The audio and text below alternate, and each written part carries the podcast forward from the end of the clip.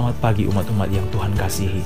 Dan pada pagi hari ini kita akan renungkan kembali firman Tuhan dan kita sampai pembacaan kita pada 1 Korintus pasal yang ke-15 ayat yang ke-12 sampai ayat yang ke-19 kita akan baca ayat firman Tuhan ini. 1 Korintus pasal yang ke-15 ayat yang ke-12 sampai ayat yang ke-19 kita akan baca ayat firman Tuhan ini. Demikianlah firman Allah. Jadi bila mana kami beritakan bahwa Kristus dibangkitkan dari antara orang mati Bagaimana mungkin ada di antara kamu yang mengatakan bahwa tidak ada kebangkitan orang mati? Kalau tidak ada kebangkitan orang mati, maka Kristus juga tidak dibangkitkan. Tetapi andai kata Kristus tidak dibangkitkan, maka sia-sialah pemberitaan kami dan sia-sia jugalah kepercayaan kamu.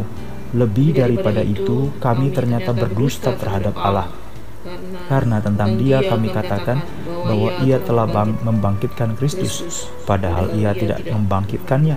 Kalau andai kata benar bahwa orang mati tidak dibangkitkan, sebab jika benar orang mati tidak dibangkitkan, maka Kristus juga tidak dibangkitkan. Dan jika Kristus tidak dibangkitkan, maka sia-sialah kepercayaan kamu, dan kamu masih hidup dalam dosamu. Demikianlah binasa juga orang yang mati dalam Kristus. Jikalau kita hanya dalam hidup ini saja menaruh pengharapan pada Kristus, maka kita adalah orang-orang yang paling malang dari segala manusia. Selamat pagi umat-umat yang dikasih Tuhan. Kita bersyukur pada pagi hari ini kita masih punya kesempatan untuk merenungkan firman Tuhan.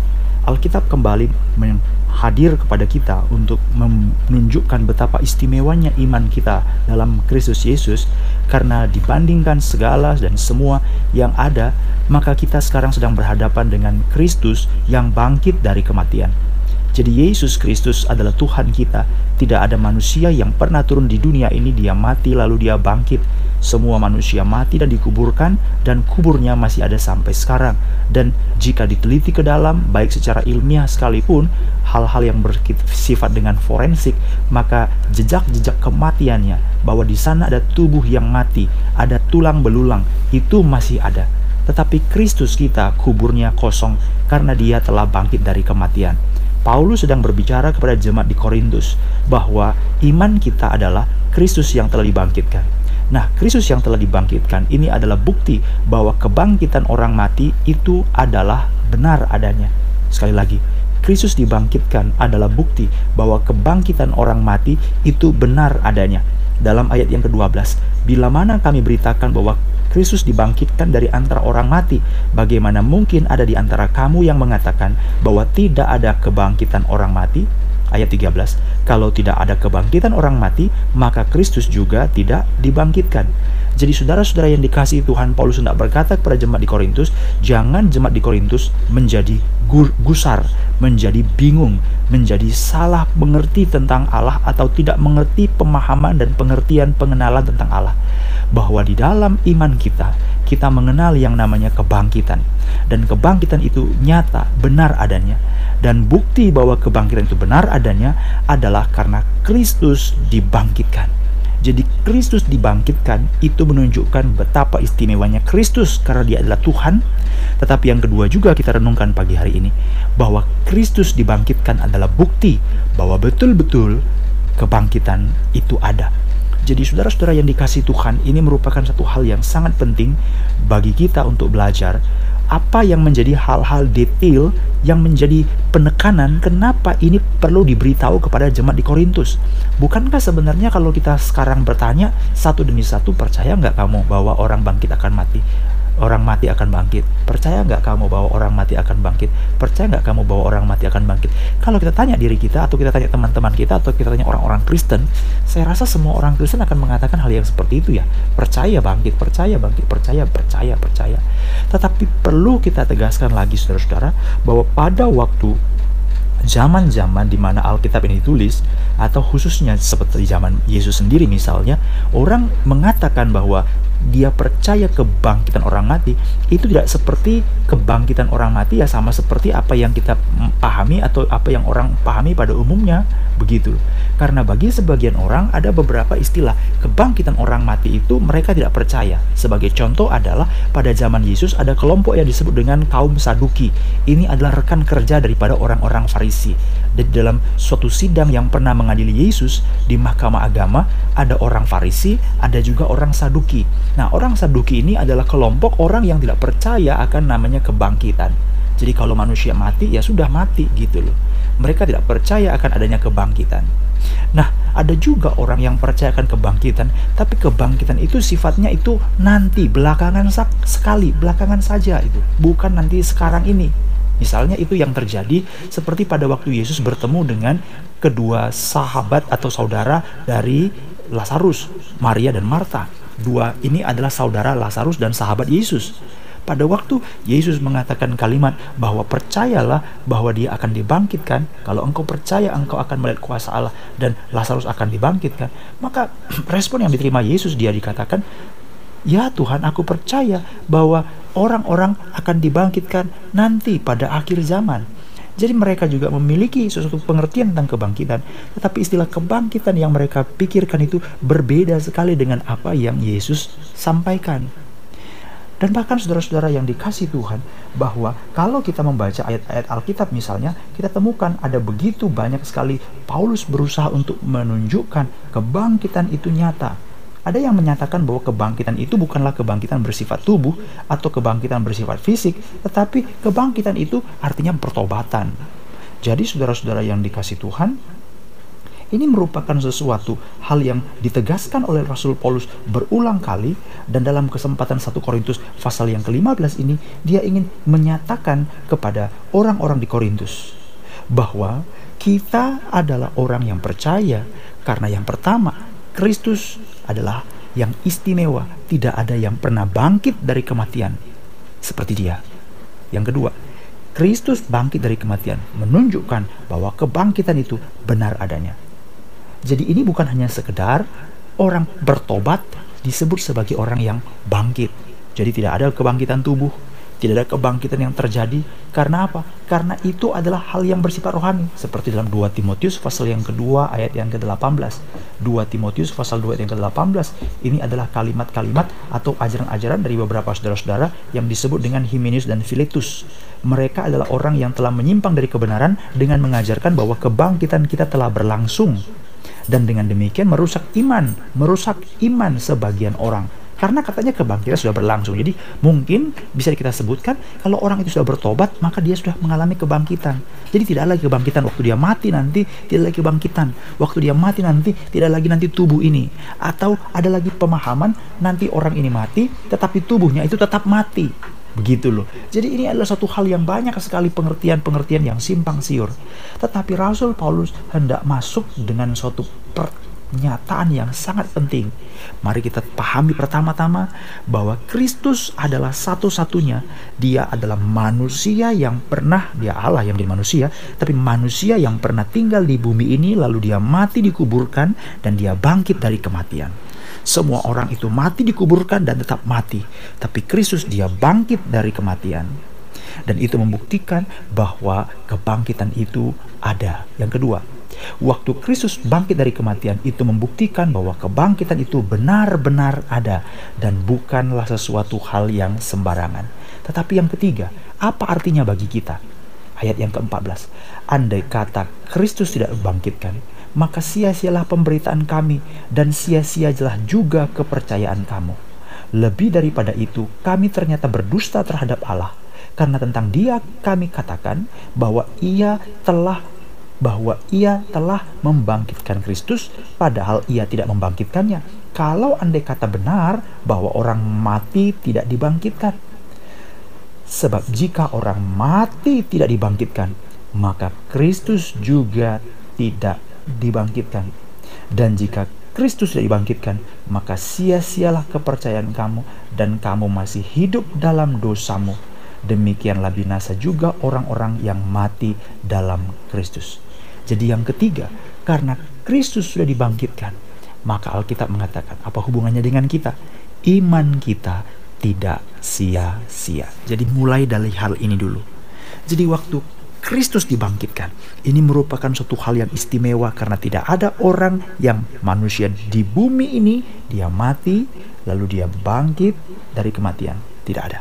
Hanya Kristus. Karena hanya Kristuslah manusia yang dia mati dikuburkan lalu bangkit dan kuburnya kosong. Yang kedua, Alkitab mengatakan dengan jelas bahwa waktu Kristus dibangkitkan, maka kita mulai harusnya mengerti Alkitab kebangkitan benar adanya. Yang ketiga, karena Kristus dibangkitkan, Allah tidak berdusta. Apa yang dikatakan Rasul-Rasul tidak berdusta?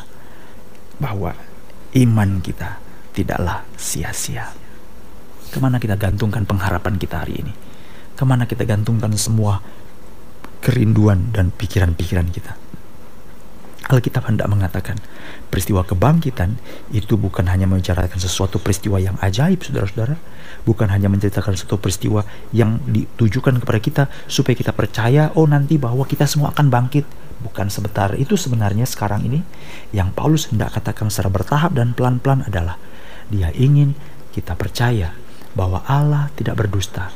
Apa yang diberitakan dalam firman Allah jauh oleh para nabi sebelum-sebelumnya itu benar adanya. Itu bukanlah cerita mitos, itu bukanlah cerita agama, itu bukanlah cerita yang hanya dipikirkan berkaitan dengan hal-hal yang mendekat kepada Tuhan saja. Tapi seluruh cerita Alkitab itu adalah cerita nyata Seluruh cerita Alkitab itu adalah cerita bagi kehidupan saya. Itu seluruh cerita Alkitab adalah cerita yang berkaitan dengan bagaimana saya berkeluarga, bagaimana saya mencari nafkah, bagaimana saya membesarkan anak, bagaimana saya memikirkan masa depan, bagaimana saya tentang menjalani hari ini dan menjalani hari besok, bagaimana semuanya, bagaimana semuanya. Itu semuanya berkaitan karena Alkitab mengatakan bahwa apa yang difirmankan oleh Allah, apa yang dituliskan oleh para rasul, itu semuanya benar benar, benar tidak berdusta adanya. Nah itulah sebabnya saudara-saudara, marilah kita pagi hari ini merenungkan kembali firman Tuhan. Tanyalah kepada diri kita masing-masing, apakah sungguh aku sudah menerima firman Tuhan sebagaimana seharusnya? atau menerima firman Tuhan. Kadang-kadang kita berpikir ya, kita setiap waktu, kita setiap minggu, kita duduk di gereja, kita mendengarkan khotbah, mendengarkan firman Allah. Itu sepertinya firman Allah itu kita dengarkan gak sih dengan seksama? Kadang-kadang kita mengatakan, oh ya ya ya, betul betul, amin amin amin. Firman Tuhan, amin amin amin. Kita manggut-manggut itu kan. Oh amin amin, aku setuju, aku setuju, aku setuju. Ah itu betul sekali, itu betul sekali, itu betul sekali. Seolah-olah dengan gestur kita, dengan bahasa tubuh kita, dengan akal pikiran kita, dengan hati kita, kita setuju tuh firman Tuhan. Tidak ada tuh ya firman Tuhan yang kita lawan. Tidak, tidak. Oh ya betul-betul firman Tuhan itu betul-betul. Tetapi seolah-olah firman Allah itu kita pisahkan dari hidup kita. Sementara firman Allah kita setujui, sementara firman Allah kita dengarkan, sementara firman Allah tidak kita tolak, tetapi tidak pernah hidup kita itu kita kaitkan dengan firman Allah. Masih saja kita khawatir, masih saja kita cemas, masih saja kita ragu, masih saja kita mengalami sesuatu putus asa dalam hidup ini. Kita tidak meluaskan cara kita berpikir.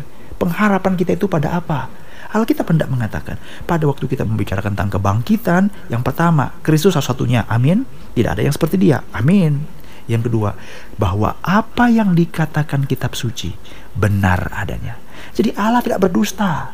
Dan rasul-rasul, para nabi yang sudah mengatakan kalimat-kalimat ini juga mereka bukan pendusta. Sehingga iman kita tidaklah sia-sia. Ini semuanya bicara masalah apa? Bicara bahwa percayakanlah seluruh hidup kita kepada firman Allah sehingga hidup kita tidak hanya bersandar. Mari kita baca ayat yang ke-19. Jikalau kita hanya dalam hidup ini saja menaruh pengharapan pada Kristus. Kalimat ini perlu digarisbawahi. Jikalau kita hanya dalam hidup ini saja menaruh pengharapan pada Kristus, maka kita adalah orang-orang yang paling malang dari segala manusia ini menunjukkan kepada kita bahwa kebangkitan Kristus mengajar kita supaya kita tidak hanya memikirkan tentang hidup atau hanya bergumul tentang hidup, tentang hidup di dunia ini saja. Jadi inilah yang menjadikan Allah pendusta. Apa itu Allah pendusta? Kita menjadikan Allah secara pendusta secara tidak sadar karena kita hanya mencari dia untuk hidup di dunia ini saja. Kita tidak mikir bahwa aku percaya kepada Kristus itu untuk sesuatu yang masih akan datang. Aku pikirkan pada Kristus itu karena aku percaya pada Kristus itu karena sorga. Karena aku itu makhluk yang kekal. Aku tidak mau mengorbankan hal-hal yang utama dalam diriku hanya karena persoalan-persoalan hidup di dunia ini. Sehingga berapa banyak orang hanya karena hidup di dunia ini saja baru dia datang kepada Tuhan. Hanya karena membutuhkan uang baru dia datang kepada Tuhan. Hanya karena dia sedang ada masalah baru datang kepada Tuhan. Hanya gara-gara dia sedang ada persoalan baru datang sama Tuhan. Kalau dia tidak ada persoalan, dia tidak perlu tuh Tuhan. Atau dia perlu Tuhan itu dia cuma manggut-manggut, amin, amin, amin. Tapi jika dia tidak pernah menjadikan Tuhan sebagai Tuhan bagi hidupnya, dia tidak pernah menjadikan Tuhan sebagai satu pertanyaan. Sebenarnya Alkitab yang aku baca ini artinya itu apa? Terus setelah dia membaca Alkitab, sebenarnya Alkitab yang aku baca itu artinya yang kupahami itu bagaimana aku terapkan dalam hidupku. Dia tidak pernah. Dia tidak pernah belajar sampai akhirnya dia tidak pernah memiliki suatu pilihan-pilihan benar atau salah. Saudara-saudara yang dikasih Tuhan, berapa banyak sekarang anak-anak muda kita, apalagi orang-orang yang sekarang ini sudah tidak tinggal bersama dengan orang tua, mungkin mereka bekerja, mungkin mereka ngekos, pergaulan mereka, mereka bergaul dengan siapa, mereka pacaran dengan siapa, siapa yang mengontrol mereka. Ini suatu hal yang sangat-sangat membahayakan dan mereka masih bisa kebaktian tapi sambil berpacaran sambil dengan cara yang tidak baik sehingga kadang-kadang terjadi hubungan yang di luar nikah saudara-saudara yang dikasih Tuhan dan sambil terus dilakukan sambil mereka juga merasa tidak bersalah tidak berdosa pertanyaannya apakah ini adalah anak-anak Tuhan jadi orang-orang percaya itu adalah seseorang yang melakukan suatu perbuatan-perbuatan di mana setiap perbuatan-perbuatan mereka itu tidak mungkin bisa dilepaskan daripada peran Allah. Tidak bisa.